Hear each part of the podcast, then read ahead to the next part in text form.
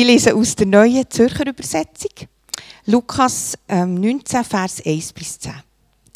Und er kam nach Jericho, Jericho und zog durch die Stadt. Und da war ein Mann, der Zachäus hieß. Der war Oberzöllner und sehr reich. Und er wollte unbedingt sehen, wer dieser Jesus sei, konnte es aber nicht wegen des Gedränges, denn er war klein von Gestalt. So lief er voraus und kletterte auf einen Maulbeerfeigenbaum, um ihn sehen zu können. Denn dort sollte er vorbeikommen. Und als Jesus an die Stelle kam, schaute er nach oben und sagte zu ihm, Zachäus, los, komm herunter, denn heute muss ich in deinem Haus einkehren. Und der kam eilends herunter und nahm ihn voller Freude auf. Und alle, die es sahen, murrten und sagten, bei einem sündigen Mann ist er eingekehrt, um Rast zu machen. Zachäus aber trat den, vor den Herrn und sagte, hier, die Hälfte meines Vermögens gebe ich den Armen, Herr, und wenn ich von jemandem etwas erpresst habe, will ich es vierfach zurückgeben. Da, sag, da sagte Jesus zu ihm, heute ist diesem Haus Heil widerfahren, denn auch er ist ein Sohn Abrahams. Denn der Menschensohn ist gekommen, zu suchen und zu retten, was verloren ist. The Lord, my soul, das ist ein weiteres Lied, das wir vermutet haben, kennen ihr auch. Das ist aus unserer Gemeinde, wird das viel gesungen. Das ist ein Tese-Lied von dieser Klostergemeinschaft in Frankreich. Bless the Lord, my soul, lobe den Herrn, meine Seele, lobe seinen heiligen Namen, heißt es auf Deutsch. Lobe den Herrn, meine Seele, der mich zum Leben führt. Who leads me into life. Who leads me into life. Er führt ins Leben hinein. Wir dürfen jetzt ein Predigtgespräch führen. Und das Thema ist ja, wo immer wieder durchdringt gesehen werden. Susanna, was kommt dir in den Sinn, wenn du das hörst, die Aussage, ich sehe dich? Also ich kann mir nicht helfen, mir kommt einfach unweigerlich der Film in Sinn vor ein paar Jahren, wo geheißen Avatar, wo jetzt eine Fortsetzung kommt im Kino. Ich habe es letzte Woche schon in meiner Gemeinde gesagt. Es ist mit diesen blauen Menschen auf einem wunderschönen kleinen Planet namens Pandora, wo Menschen von unserer Erde probieren auszubieten. Bodenschätze hat man gefunden, wollen sie dort unter einem heiligen Baum Bodenschätze ausheben.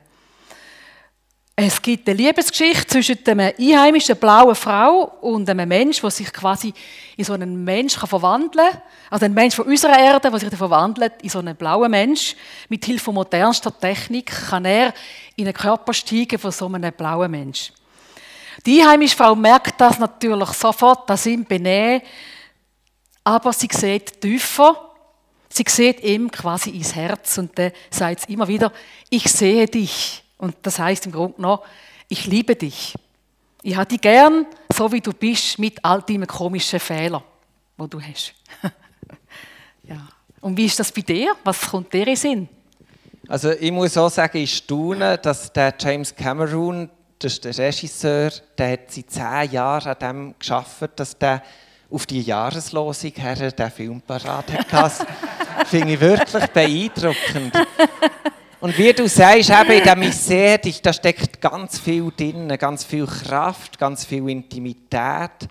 Ich denke auch mit diesen beiden Geschichten, die wir haben. Zum einen Tagar, wo eben, wie du es hast gesagt, zerstört am Boden ist, der Wüste aus und der Zuspruch bekommt. Ich liebe dich, ich sehe dich, ich weiß, wo du bist. Dann unsere heutige Geschichte, auch spannend, unser Zachäus wir haben es gehört, irgendetwas, seine Umstände wären ja mal so weltlich gesehen gut gewesen, dem ist es gut gelaufen, oder? Gute Position gehabt. Und doch hat er den Wunsch gehabt, Jesus zu sehen. Und dort haben wir eigentlich das Umgekehrte, der Mensch, der sich aufmacht, für Jesus zu suchen. Ganz eine spannende Bewegung. Also wir merken, es läuft nicht immer nach einem gleichen Muster ab. Hier ist irgendetwas in einem Mensch drin, das dazu führt, dass er sich aufmacht, für Jesus zu sehen. Und er steigt er auf den Baum auf, absolut fantastisch. Er ist ja von kleinem Wuchs, muss die Höhe gewinnen. Er weiß, Jesus kommt hier durch. Und so passiert so, es ist der Moment und er sieht Jesus. Und dann passiert schon etwas Grossartiges. Und dann passiert das, was wo mich immer so fasziniert an dieser Dynamik, wo Jesus, von Jesus ausgeht. Jesus sagt nicht, was machst du dort auf dem Baum? Er stellt keine Frage. Er erfasst einfach die Gesamte von dieser Situation rund um den Oberzöllner Zachäus, den Obersteuereintreiber, könnte man sagen. Er, Jesus und seine mit dem reisenden Jünger haben den Bärenhunger weg. Und da sagt er schlicht und einfach, du, heute muss ich bei dir einkehren. Er lässt sich selber ein, aber nicht nur freundlich, sondern mit einem Befehl. Ich muss jetzt bei dir einkehren. Und hier nochmal schnell ich unterbrechen kurz. Ist auch spannend. Wir haben Hagar, sie ist ja nach dem ah. Zuspruch alleine wieder losgezogen. Mhm.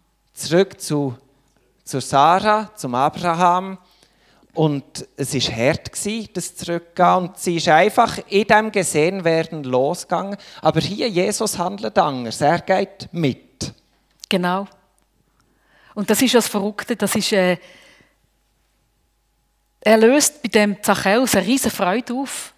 Und er steigt ab und geht zusammen. Sie gehen zusammen in sein Haus. Sicher vornehm, sein Haus. Und sie ist nicht so bescheiden wie der Hagar am Brunnen. Die Hagar, die ganz alleine auf sich gestellt war. Zachäus hat sicher einen Crew um sich herum, Angestellte. Aber was ich mir gut vorstellen kann, ist, dass der Zachäus auch ein sehr einsamer Mensch war, im Grunde genommen. Und Jesus kehrt bei ihm ein und sie lassen sich gut gehen, essen, trinken an dieser Tafel vom Zachäus. Und die Leute murren. Ich glaube, das können wir verstehen. Kein also nicht von uns oder? selber natürlich, das haben wir sicher bei anderen beobachtet, dass man murrt, oder? die, die so rechtschaffen sind, das, das ist natürlich, du meinst das sagen nicht mehr. Jawohl, wir sind wir schon. Wir, wir lassen es offen. ja, die, die murren, das sind manchmal auch mehr, das stimmt schon. Wir, die so das Gefühl haben, wir haben rechts gelebt und alles richtig gemacht. Dann kommt Jesus und kümmert sich so intensiv um einen, wo man das Gefühl hat, der braucht das, das nicht an, oder der hat doch schon alles. Oder? Und das ist schon beeindruckend, was das beim Zachäus auslöst, denke ich. Manchmal ist ja Jesus sehr direkt, wenn er Menschen etwas sagt. Aber hier begegnet dem Zachäus einfach Güte. Eine Offenheit, eine Liebe. Es kommt keine Tischrede von Jesus. Er holt nicht irgendwo weit aus und es kommt keine Belehrung.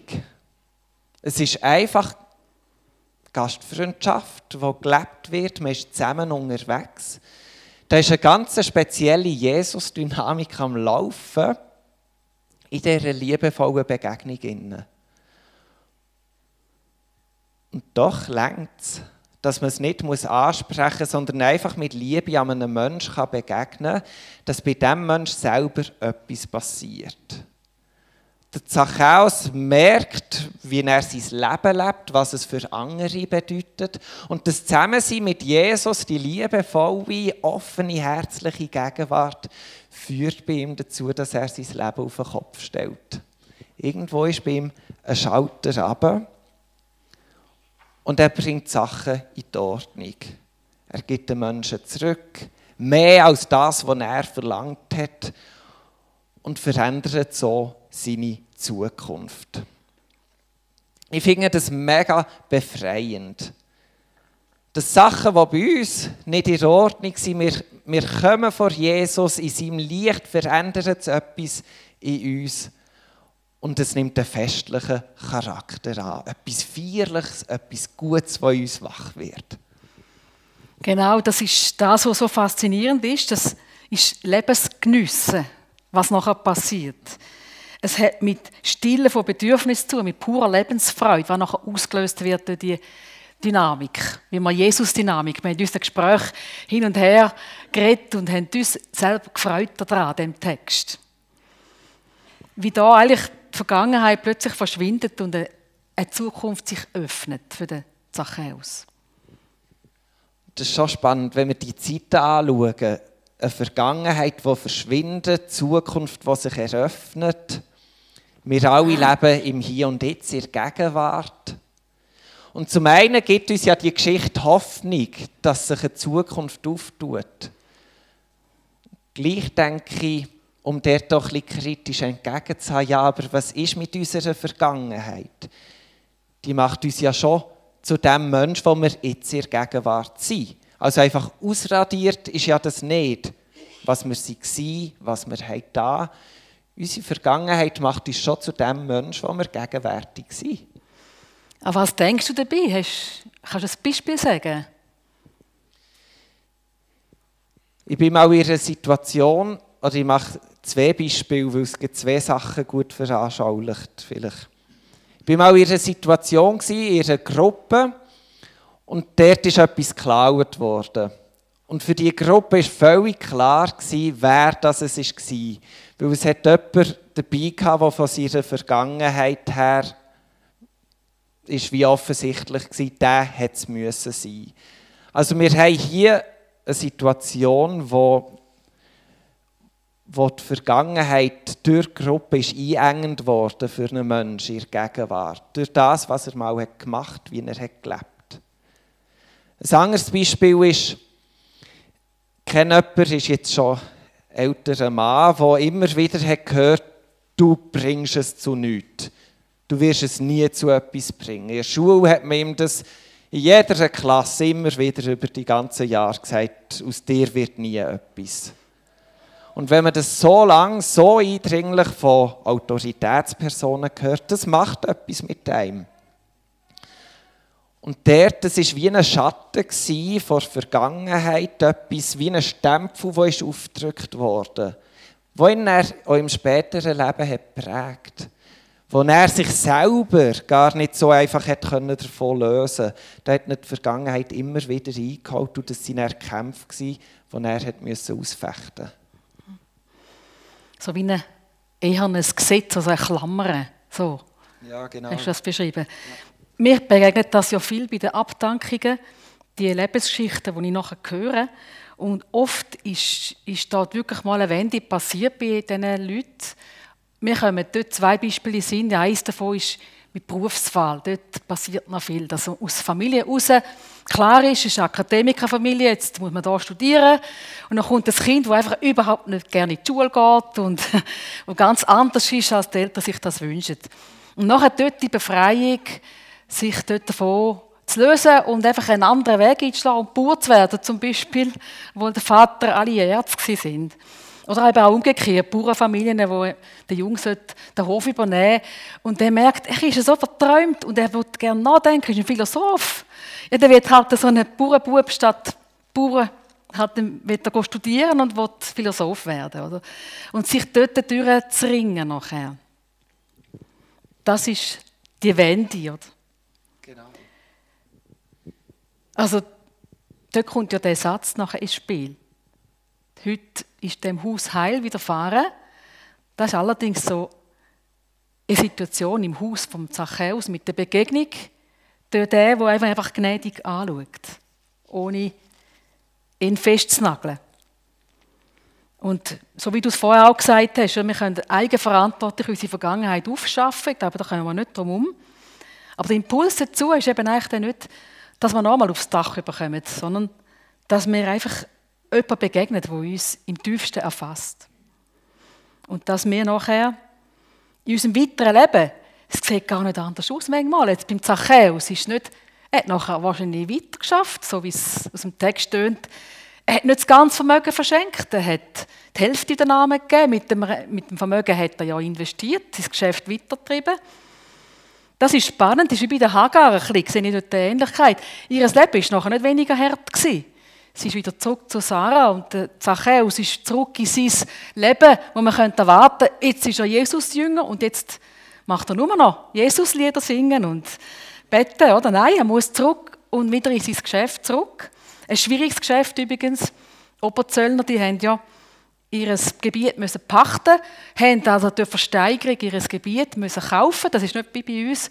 Und da haben sie eigentlich sehr viel Geld schon mal müssen haben und auslehnen und das haben sie dann von den Leuten halt zurückgeholt. Also in dem Sinn ist es ein bisschen wie bei uns bei den Mieten oder so. Wenn die Häuser überrissenen Preis haben, sind auch die Mieten auch überrissen. Und der Zachäus muss zurück in sein Herdleben. Unbeliebt war er wahrscheinlich weiter gewesen, aber es ist plötzlich um einen anderen Stern gestanden, sein Leben. Das ist das, wo, wo wir zusammen drauf gekommen sind, oder was, was nachher leuchtet in seinem Leben. Der Zuspruch und die Begegnung mit Jesus. Und wir erleben da schon sehr viel Freiheit drin. Wir merken eben, es ist eine Jesus-Dynamik, die am Laufen ist. Es ist nicht einfach eine sture Formel, wie es bei jedem Menschen abgeht.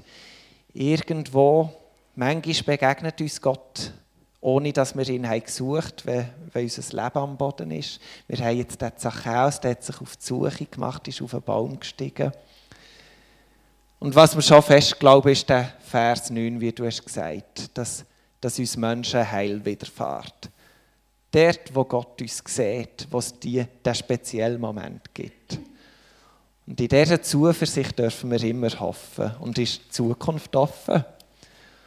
Und sind wir gespannt, wie es mit uns weitergeht.